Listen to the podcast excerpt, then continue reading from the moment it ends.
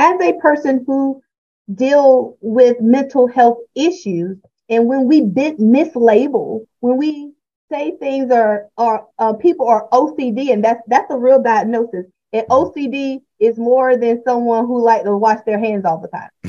and then and then being bipolar is more than a person changing their mind. I I am I am ill. And so what I challenge myself to do because it affects me, it bothers me that I have to I have to be a voice. That's that's the season that I'm in now. Hey everybody, welcome to Sound Bombing. I created this show for people who want to experience a radical, life changing journey through the sounds of my diverse guests. I hope that each sound you hear on this show will strengthen your faith, encourage your dreams, and challenge you to awaken the greatness within you.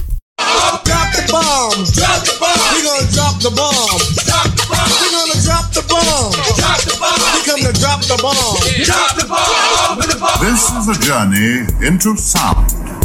A journey which along the way will bring to you new color, new dimension, new values, and a new experience.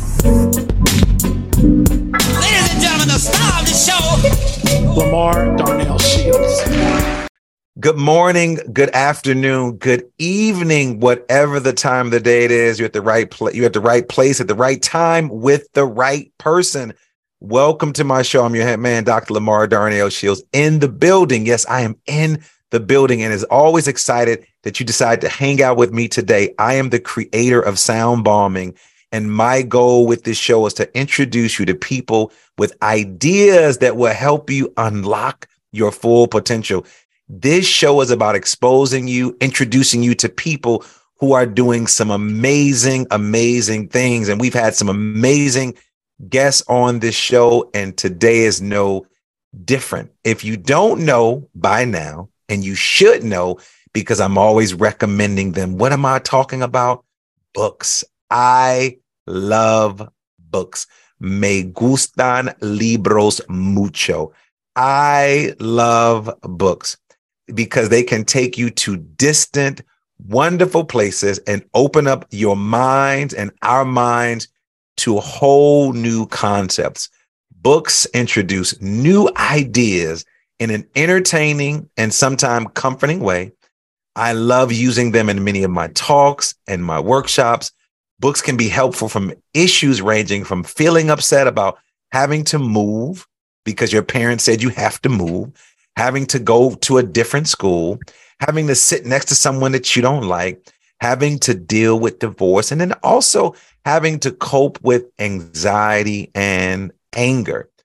I've also learned from many of the books that I've read and many of the children I've come in contact with, including my own, that it is normal for kids to feel sad, grouchy, or even in a bad, funky mood. But when sad or moods last longer than a day, a week, and sometimes month, you need to find support for your children. Therapy is a great thing to do, as well as some great books. And there's some amazing books out there that are supporting children and all the challenges. But what I do know when children see themselves reflective in books and when they see themselves reflective, not only just the image, but the things that people are going through, they enjoy them even more. My next guest knows a whole lot about education and a whole lot about writing books. She has dedicated her entire career to education. Now she's taken on a new passion for teaching and learning and engaging and talking and moving and have fun with her new book, Liv and Gabby Brighter Days Ahead. This beautifully written and amazingly illustrated book tackles mental illness and how two young cousins cope with their loved one's depression. Who am I talking about who's written this amazing book all the way from the great state of Georgia? Put your hands together. Delta Sigma Theta in the building. I want to introduce my friend LaMonika Hill. LaMonika, welcome to Sound Bombing. Hello, hello, hello. I am so excited to be here today with you guys. So it is an honor for you to hang out with me. Now I got to give a little history. I met this sister in Savannah, Georgia. I was speaking at a conference and she was just all professional and all mm-hmm. cool and doing her thing. But she became another person when we started to play some games, when we were playing from Taboo and all these other, all those degrees went out the building and I saw the passion come alive. And I can only imagine seeing you in the classroom, being a school leader, now writing this book. So it is an honor, you know, and you've been on fire before we even dive deep. I just need to just congratulate you for hitting numero uno, the num- the new number one new release uh, in children's fiction, social situation number five on better better bestseller list from the same category. I'm sure there's some other award. So I just want to give you your flowers right now, coming out the gate, knocking Thank it out. So welcome to. so how does it fit? Let my listeners know where you are. I know you in you in work mode as well, but let them know where you are and just give us a little background of who you are before we dive into this book. So, hello everyone again. I am here. I am your Georgia Peach here from South Georgia. I am um, located where I work now is like maybe 30 minutes from what's known as like the peach capital. Like, of course, we're Georgia, the peach capital, but where most of our peaches are produced is like 30 minutes from where I work. And so, like, we take children um, to field trips to pe- pick peaches and all types of things. So I am a true Southern girl, a Georgia peach. And so I am here in Southwest Georgia where everything is hot and sweet. So here I, I love that. She said hot, be real clear, hot and and sweet. So we met in Savannah, Georgia, and the there was an immediate attraction of energy, loving our children, loving all the people that were around us. Let let my listeners know how that conference was. That was your first time coming to the conference, and it's not going to be your last time because we're speaking this into existence. She is going to be a facilitator, not just because I'm gonna help her get through. I'm not gonna do anything amazing. You already doing it. I'm just gonna make my suggestions. But let my listeners know what that conference was like for you. Oh my goodness. It was my first, like you said, it was my first uh, conference at the National Youth Risk and Advocacy Conference. So it was my first experience with just like-minded individuals really talking about the topics for students who are for what we call at risk or maybe different because the, even the term at risk um, they're, they're different and we have to be able to reach all learners all scholars in whatever whatever they need. That's what we are. That's what educators should be. And so i was just i was so empowered by meeting like so many people and everyone same focus same common goal black white yellow green red blue donkey, elephant, everyone.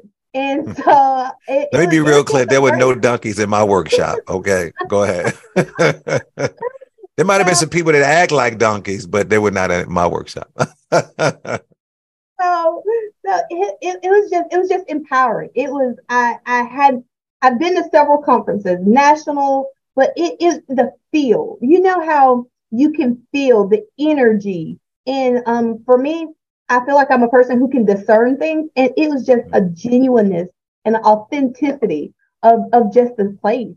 Because when I, as I'm looking, I'm a people watcher too. So I'm looking and I can see the people having connections. Like I'm a newbie. I was a newbie, but I can see the longing and the lasting relationships that people have built by coming to this conference. It's like we're, it's a family reunion, so to speak. And then we start um, expanding our family, so to speak. And so I feel honored and privileged to be extended the opportunity to be a part of the family. Yeah, you brought a great youthful energy uh, to the space. Every year, there's always some new people there. I, I always say it's a family affair. They allow me and my other team to create games and other opportunities because we have such a stressful job. You know, I tell people being a teacher, being a social worker, uh, you know, and being a parent, they sort of all in line with one another. So I appreciate you for hanging out with us and and just being so cool. The games that we played, and I know our kids don't think we have lives outside of that, so we do enjoy ourselves at the conference. So then when the conference was ending, I'm about to put you out there. I see LaMonika downstairs. Everyone, it was almost like a camp. It was almost like a summer camp. You know, everyone's leaving, they're hugging. Some people flying. We actually drove to Florida, which I would never do again, to speak at another conference. And I look over. She's always she was always fly.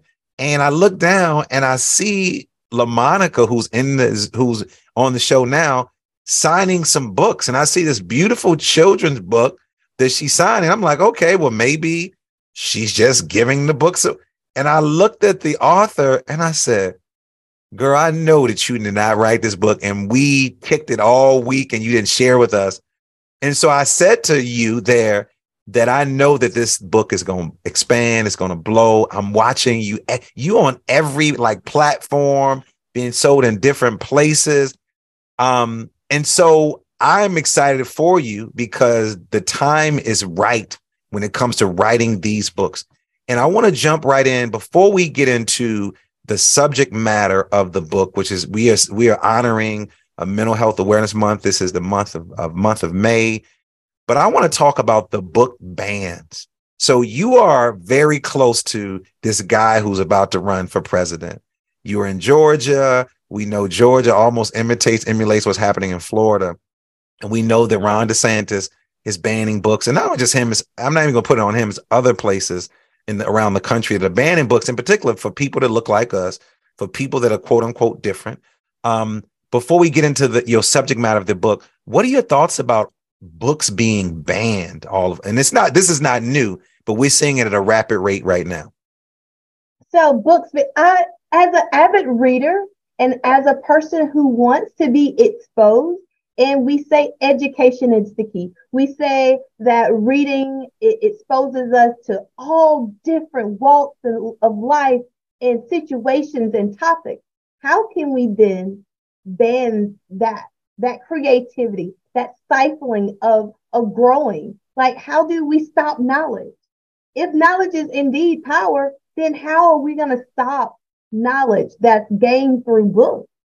I, I have a lot of strong feelings uh, about. I have a lot of strong feelings about ban, banning books because you know they're, they're books.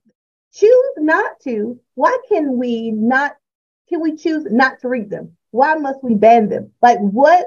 What are you saying? And then for me, it's like, so what's so what what's in that book that threatens you? Mm. That you don't want this knowledge exposed or you don't want this idea exposed. What is it in you then that you're afraid of unleashing?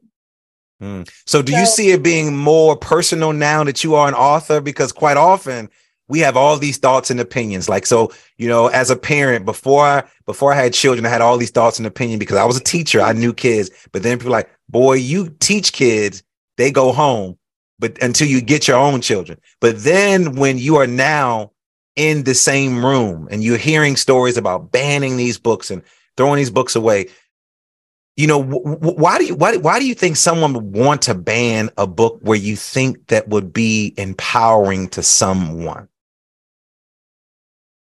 Because of that same reason, because it'll be empowering to someone.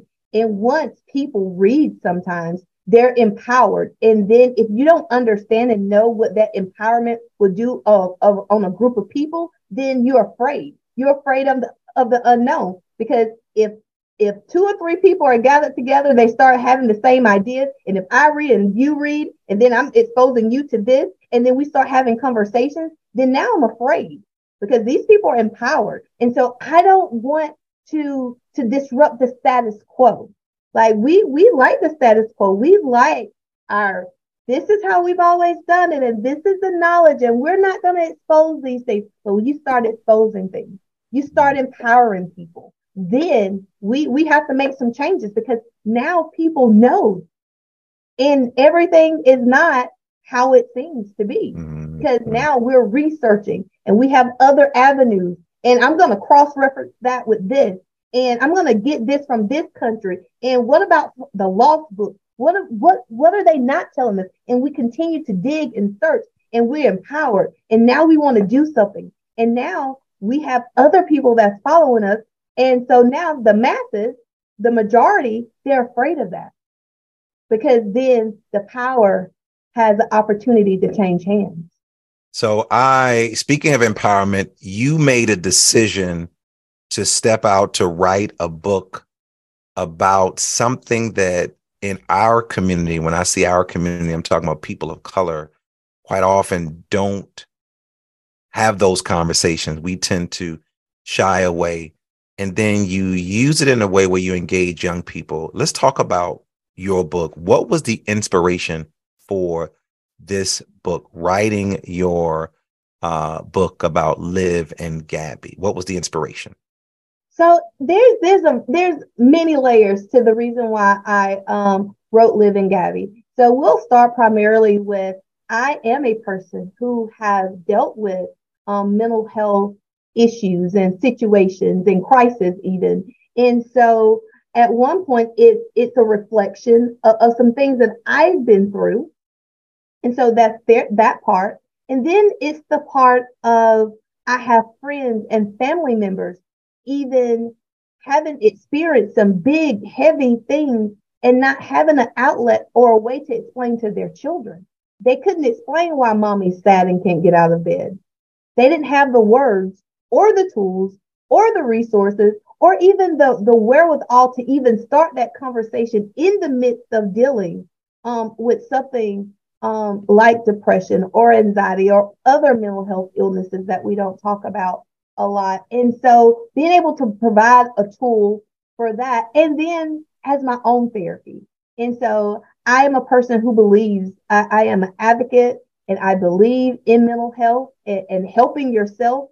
And so I have a therapist. And as we are, as we were talking and as I'm going through the process of writing, we decided that this could also be part of my therapy, even writing these thoughts and feelings um, down in, and learning how to feel things because I am a person who like just, oh, I'll, I'll just push it aside. It's okay. I'll deal with it. It's later. And so actually, as I'm going through the process, actually going through and feeling the feeling again, and, and what does that mean? And how does it make me feel? And why do I feel that way? And so it was therapeutic in that way. And me being able to, to actually talk to people more about it it, it's it's it's been therapeutic. It's been part of the work that I do. So you you jump right into that. I was going to ask you how was this therapeutic for you because it can also be re-traumatization because again you have you're going to live this whole story again. It's like going to a movie and really watching your life play out on screen. How were you able to balance that even though you're writing this book and particularly writing it for a, another group of people, but I always think we're writing it for ourselves and we just decide to sort of share it. What what mechanisms or what tools that you that you put in place while you're writing this book for yourself, really writing it out loud for other people can actually hear it. So I want to hear some of the tools that you use throughout this process.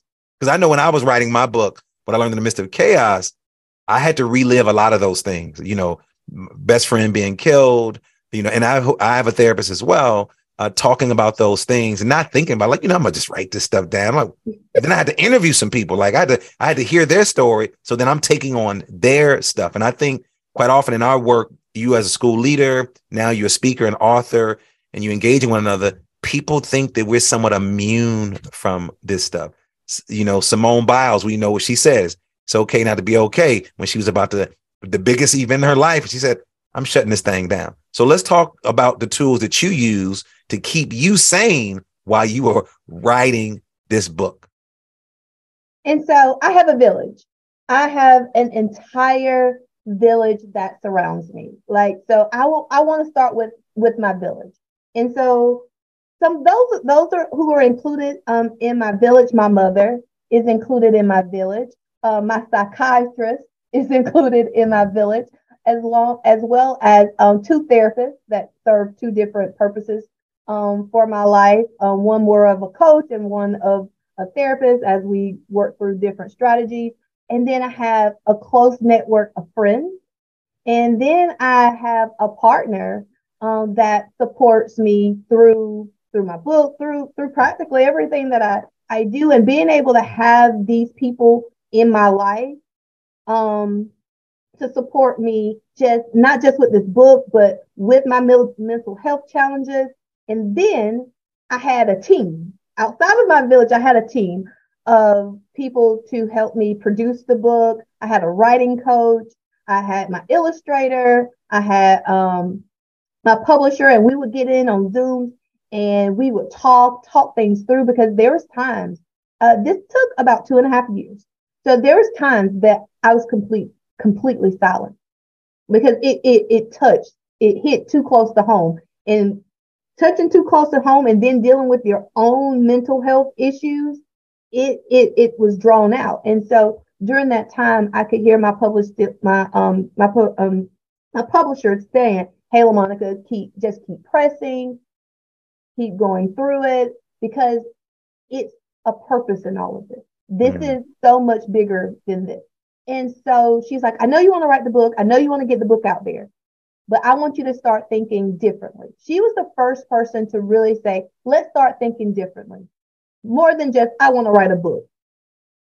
What's the purpose behind it? Because of the things that you're dealing with and coping with, it has to be some purpose behind the pain.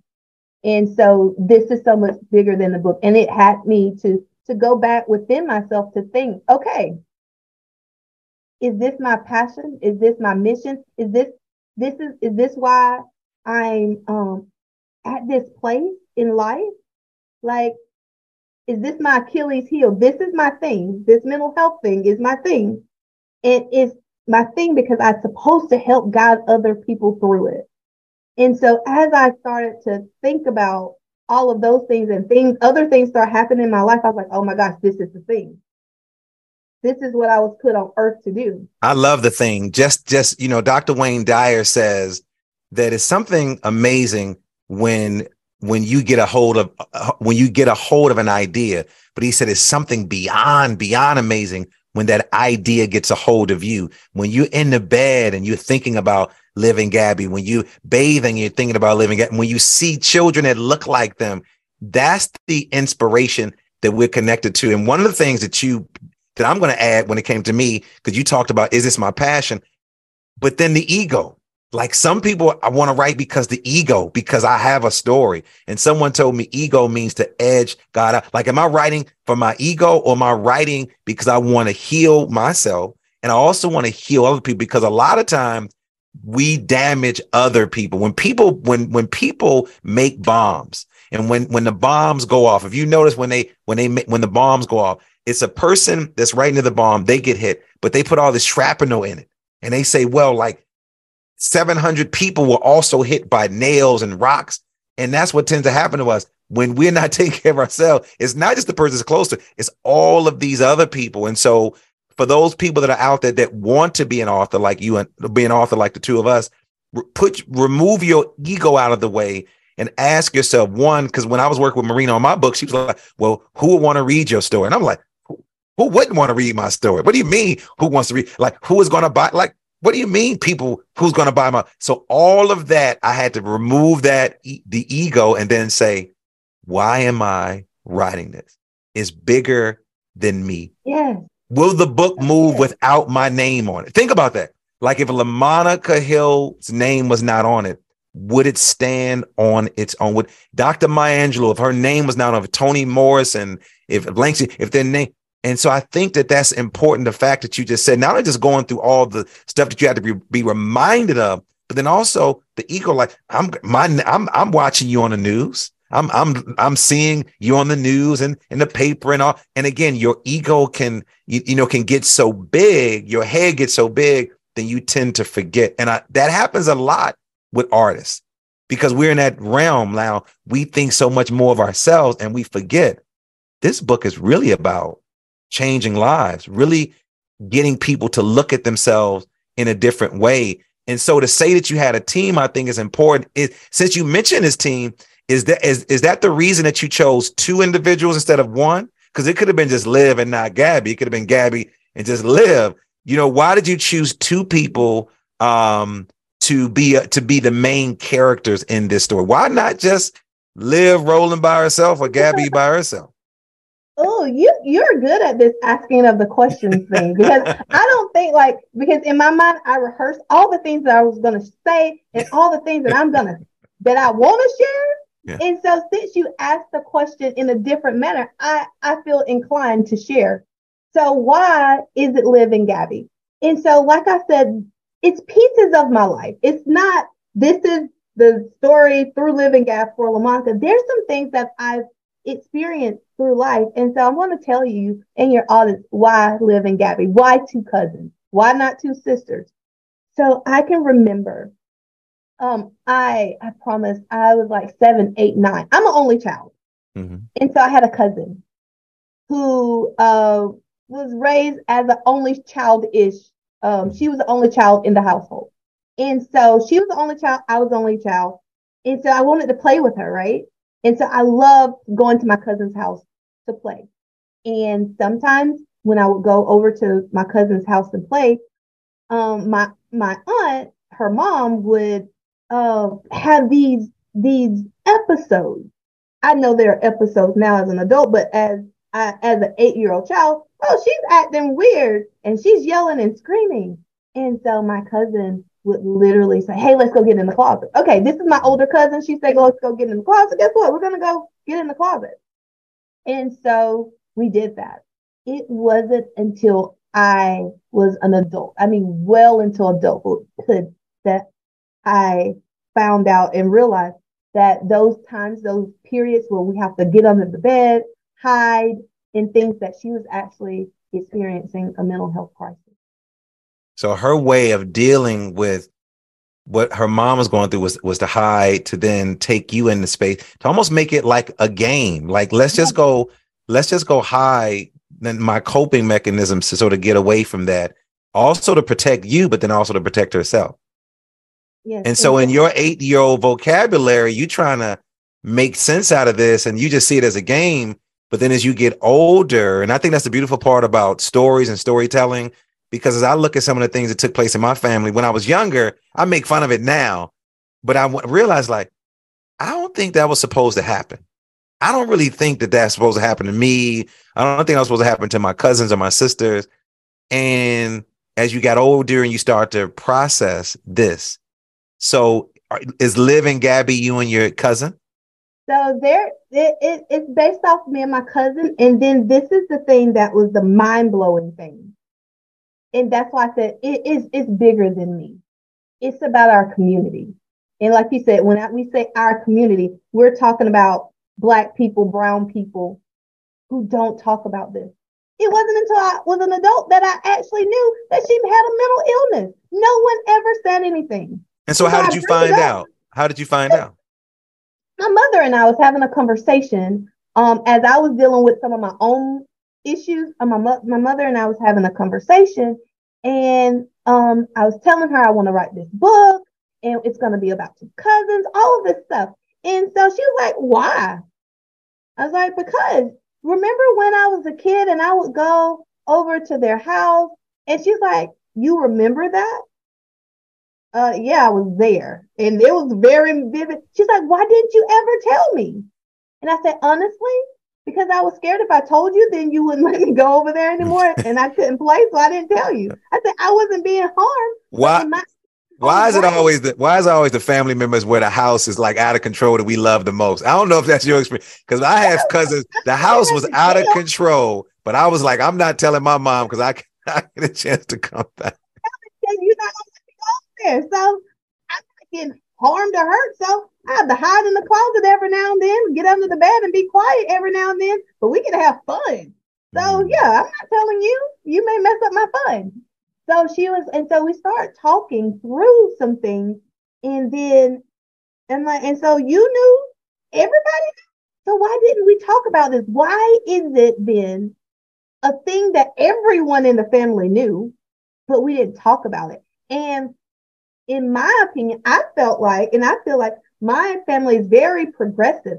I thought that we talked about things. You know, we have interracial relationships. We can can be and do whatever we want to. We can have whatever sexuality that we want to, but we can't talk about what's going on in our minds. Like I, I it, it, it, it, it blew me. Like I was blown that as progressive as I thought that my family was, that there's still things that we didn't talk about. So why do you think they chose not to deal with that? Like you mentioned interracial relationships, you mentioned around gender, sexuality. Why do you think your family and families that look like us refuse to have that conversation? Sometimes I believe that we just gonna pray it out. We gonna Jesus it out. And honey, I love Jesus, and I and I have a therapist too. Uh, I love Jesus. I believe in p- prayer and healing, and I may have to take a pill or two too. Hmm. So uh, I think we're gonna pray it away. Or I think it's it's just like, oh, she just act like that, or she just crazy or and I don't even know what crazy means. and so, how do you feel about those words? Because I'm always oh. I'm always challenge, challenging my children because you know my work is around diversity, equity, and inclusion. So I'm always challenging not only my children but other people because those are the words we use. Like, oh, you know, she's just crazy. My mother would say she's just touched, or you know, those words mean a whole lot. And so, let's unpack words because your book is full of words. What are your thoughts about when people use words like, oh, you know, she's just crazy, she's just special? You know, how do we? What are your thoughts about that? Then how do we sort of shift that language to to help people come up with what the it is? I I cringe. I, I, I find myself cringing often, often as a person, again, as a person who deal with mental health issues. And when we bit mislabel, when we say things are, are uh, people are OCD, and that's, that's a real diagnosis. And OCD is more than someone who like to wash their hands all the time. and then and then being bipolar is more than a person changing their mind. I I am I am ill.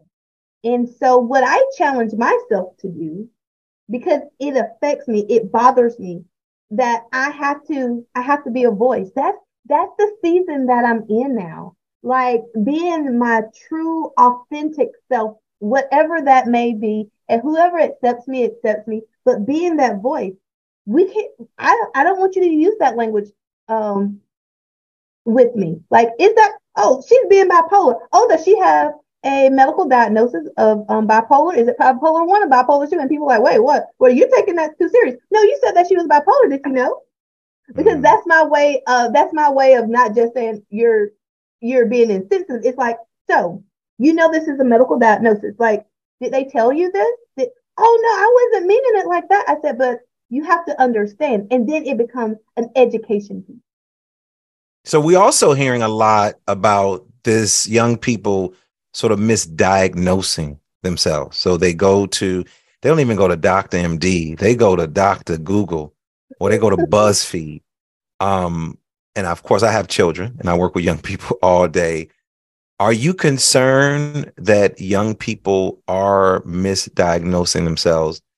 And then how is your book helping to quote unquote maybe shift the conversation around mental health?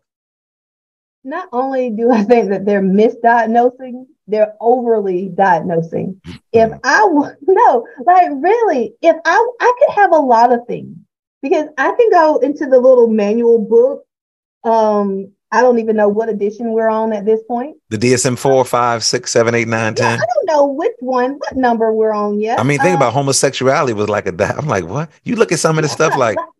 Yeah. And these are some old, basically some old, be real close, some old white men that was coming up with some stuff that many yes. of them was dealing with themselves, but they wanted to put it on some. That's the conversation that people don't want to have. But let's keep going. And go yeah, but we're gonna keep. so yeah, if, I mean, like literally, you can have anything.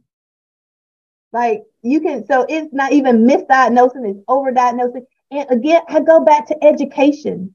And so it's my mission to, to educate, educate, equip, and empower people. And so we have to educate them. But in order for us to educate people, we have to have people who are educated enough to have the conversation. We should have people in our schools. Uh, I'm very thankful that I work at a school that we actually have a mental health counselor. In addition to our school counselor, we have a mental health counselor that takes patients that actually does counseling on site, um, even to the point that we actually have an outside source as well because her caseload is huge. And so we can do those things here. And so we're educating our kids that it's okay to talk to the little white lady because that's all we have right now.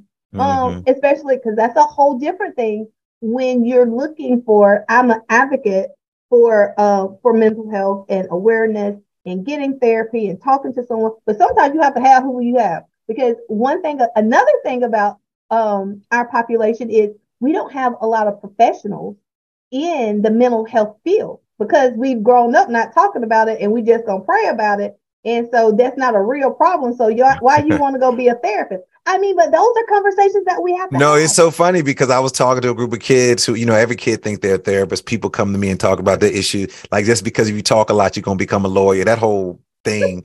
and kids tell me, like, listen, I don't even want to deal with my own stuff, Mr. Shields. So let alone me dealing with somebody else. But I am concerned about just the lack of that. But that's a whole nother conversation that we can talk on forever. But I want to talk Liv and Gabby. I want to talk their story you know, what should my listeners expect when they open up this beautiful book? What should they expect from these characters? And then what do you want people to walk away with when they read this book? Okay, so when you open up Liv and Gabby, you're going to before you before you read any word on any page of that book, you are going to see the beautiful illustrations by my illustrator Calvin Reynolds. He is, I'm not saying just because he's my illustrator, but oh my gosh, like sometimes, like you said, check your ego. Sometimes it's like, it doesn't even matter that I wrote the book because I have rave reviews about the illustrations. Um, that the illustrations are absolutely beautiful. And it's so interesting. so I want to just jump in because when I wrote my first children book the first day of school, the words are, are powerful. But man, when those images were connected to the word, like that's when it made sense. Like it's like watching a video. You know, vi- videos took music to a whole nother level because we're such visual people.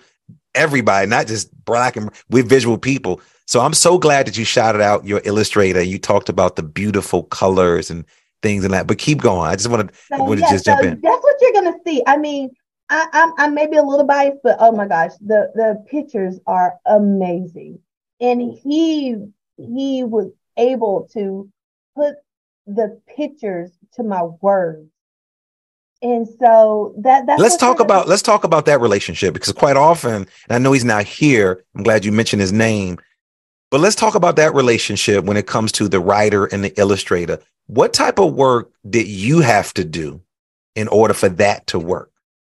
And what type of work did he have to do in order for this to work? Let me, let, can we be transparent? Is this a place to be honest here? this is this is it tell you. Uh, because you have, I did, um, one of, okay, this is, an, this is an aside. Hmm. So, um, one of, uh, my friends from college, him and his daughter did a book review on Liv and Gabby. And it can be found on my website, and we'll talk about the website. But you can see the book review, and she's seven. She's adorable, but the way that she described uh, my book, I was like, man, who wrote that book? I want to I want to read that book. I was like, oh, it's my book. But um, she said in her review, she's like, the author and the illustrator had to have worked so closely together. And in all actuality, we really did not. Wow. It was a it was a God thing, a, a kindred spirit, a Zen thing. He'd been in the industry um 16 or so years thing and just have experience. I don't know, but it worked. We had I we had about three conversations. Three. We had about three. I mean, and three may be pushing it. We I really only can recall two, but I would love to say that we had three conversations. Mm-hmm. And it was literally only through like me writing and emailing. And then again, there's a lost period of time that I was just going through.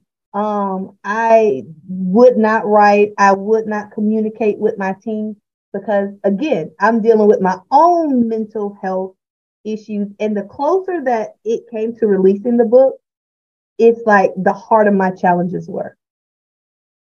And so I went through a, a very, I, I, I went through a silent period. And so um, because um, of my notes and because of um, my writing coach and and us having conversations before all of this. They knew my vision. They knew what I wanted, and I, I can, I'm, I'm pretty detailed, and so that that's what we went by. Mm. That's what we Uh, went with. I And love, it worked. It worked.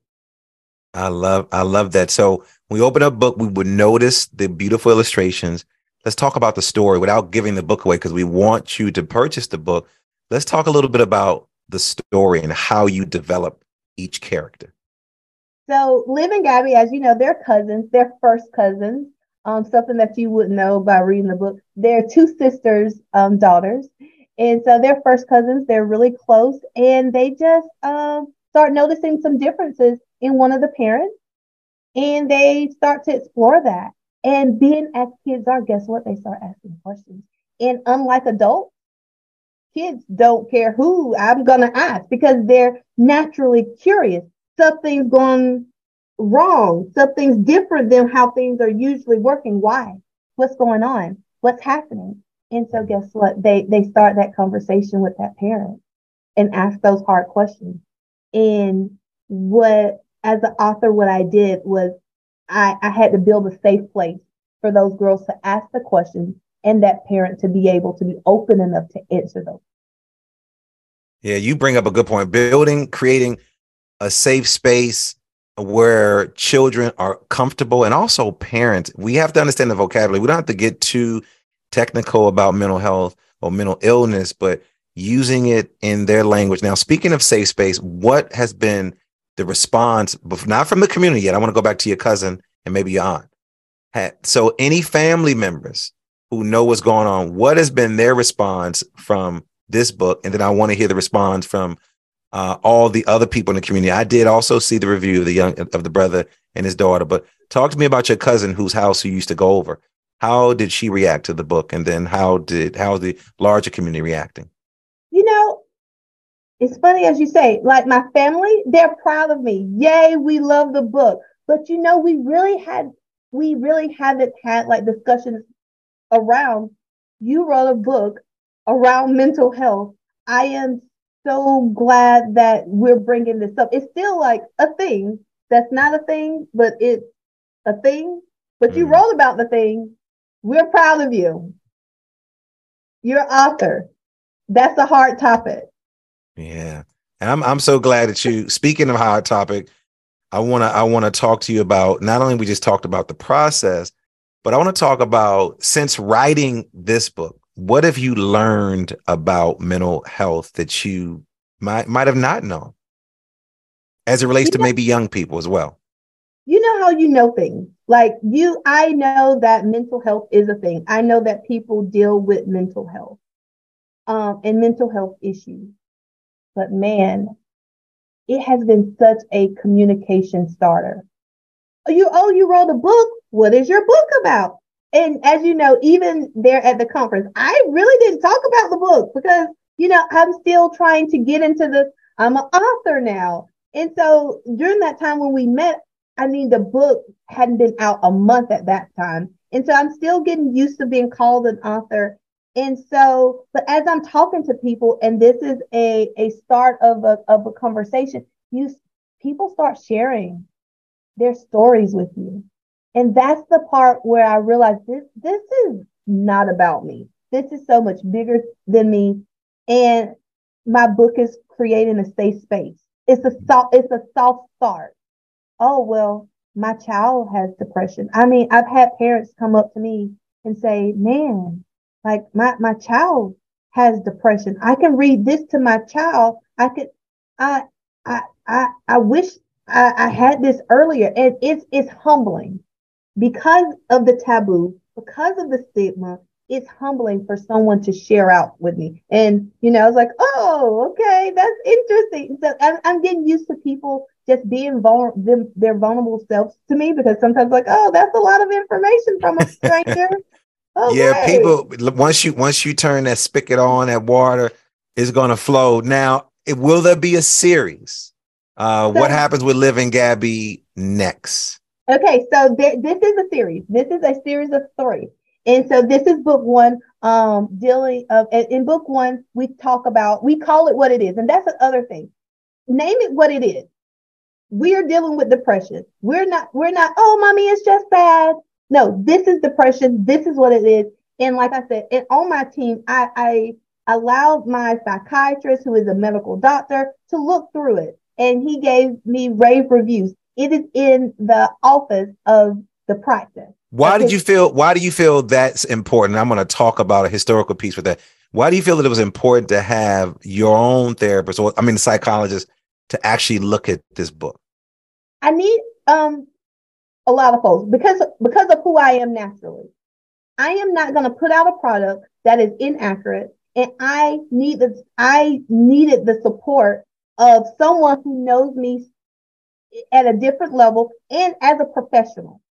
Mm. Like when I'm putting out, I'm putting myself out there, but I also am an educator and an academic. And so whatever I put out there is going to be accurate. And so I wanted to make sure I was depicting accurate information. And the reason why I'm, I'm so glad that you chose to do that, and listeners, we're talking to author LaMonika Hill, and I'm hoping that you're taking everything that she said. Dr. Bill Cosby. Now we go. We're not get into the the issues that he had, the challenges, because I don't want anybody to taint his good work. What Dr. Cosby did on the Cosby show, and you may may not know this, that was had never been done before. Dr. Cosby hired Dr. Alvin Poussaint. If you look at the Cosby show of producers, you you know you see all these names, Werner Carsey, but there's a guy named Dr. Alvin Alvin Alvin Poussaint, black sociologist, one of the dopest dudes around. Dr. Cosby hired him to to study these characters, to study their professions, to study the images, the on the wall, the music that they played. And of course, in my young self watching that, I didn't get it, but it made sense because he knew that he was about to put a black family on TV in the 80s, in the 90s, and he wanted to make sure that every image, the things, LaMonika, that we don't really even pay attention to, but our subconscious mind is picking up on the colors of Liv and Gabby, how they're engaging one another. And so the fact that you just decide to go that way is very important. And any writer that's out there, not only do you just want to have, you know, friends and family look at it, but if there's some people, if you're dealing with a serious issue like like mental health, it could be eating disorders, it could be violence, it could be a variety of different things. Having someone who understands that world from a clinical standpoint, but also make it tangible for young people you're gonna get a you're gonna have a win-win. And that's why your book is doing extremely well because having those people in those professions who who see this on a day-to-day basis and having someone like you who are living this blow on a day like like this is who i am. This is my life like i'm not writing about somebody i'm writing about me and i'm going to give him or her a different name says a lot a lot about you how can my listeners get a copy of your book how could they work with you if they want to write their own book and how could they get in contact with your illustrator as well Okay, so um, first of all, you can go to the Helping Heal, um, H E A L Heal, not I L L. I L L is my last name, but H E A L because we're healing ourselves. Mm. And so the helpingheal.com is my website. And so all of the information about my business and Liv and Gabby and being able to contact me is on the helpingheal.com. And so that's a great way to reach out to me, ask me any questions. I'm an open book on the pages that I want to open. And so, um, so reach out to me, ask me questions. I love to share information, um, come out to be a guest speaker, be on panels, any and everything. I am open because again, this is way beyond me. And so whatever I can do to do my part to help um, reach out to me. You can buy the book on Amazon.com. Actually, anywhere that books are sold, um, type deal. If you're going to buy in bulk, please contact me as um, you'll have a special discount um, for book orders. But yeah, visit the website and Listen, you'll have all my information. You all better buy these books before they try to ban these books. Because again, you talking about mental health, you talking about empowering children of color. Believe me, Get them while they're hot. LaMonika Hill, you cannot leave. The second part of the show is called the Super Bomb Questions, and they're very different from the first part. So this time I'm going to ask you a question and you need to respond as quickly as possible without any commentary or side conversations? I know you're ready because we done played a couple of games like this in, in Georgia together. So you ready? Okay, I'm ready. Here we go. What's your favorite word? Go.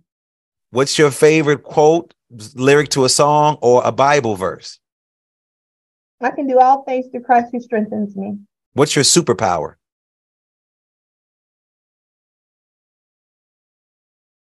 Empathy.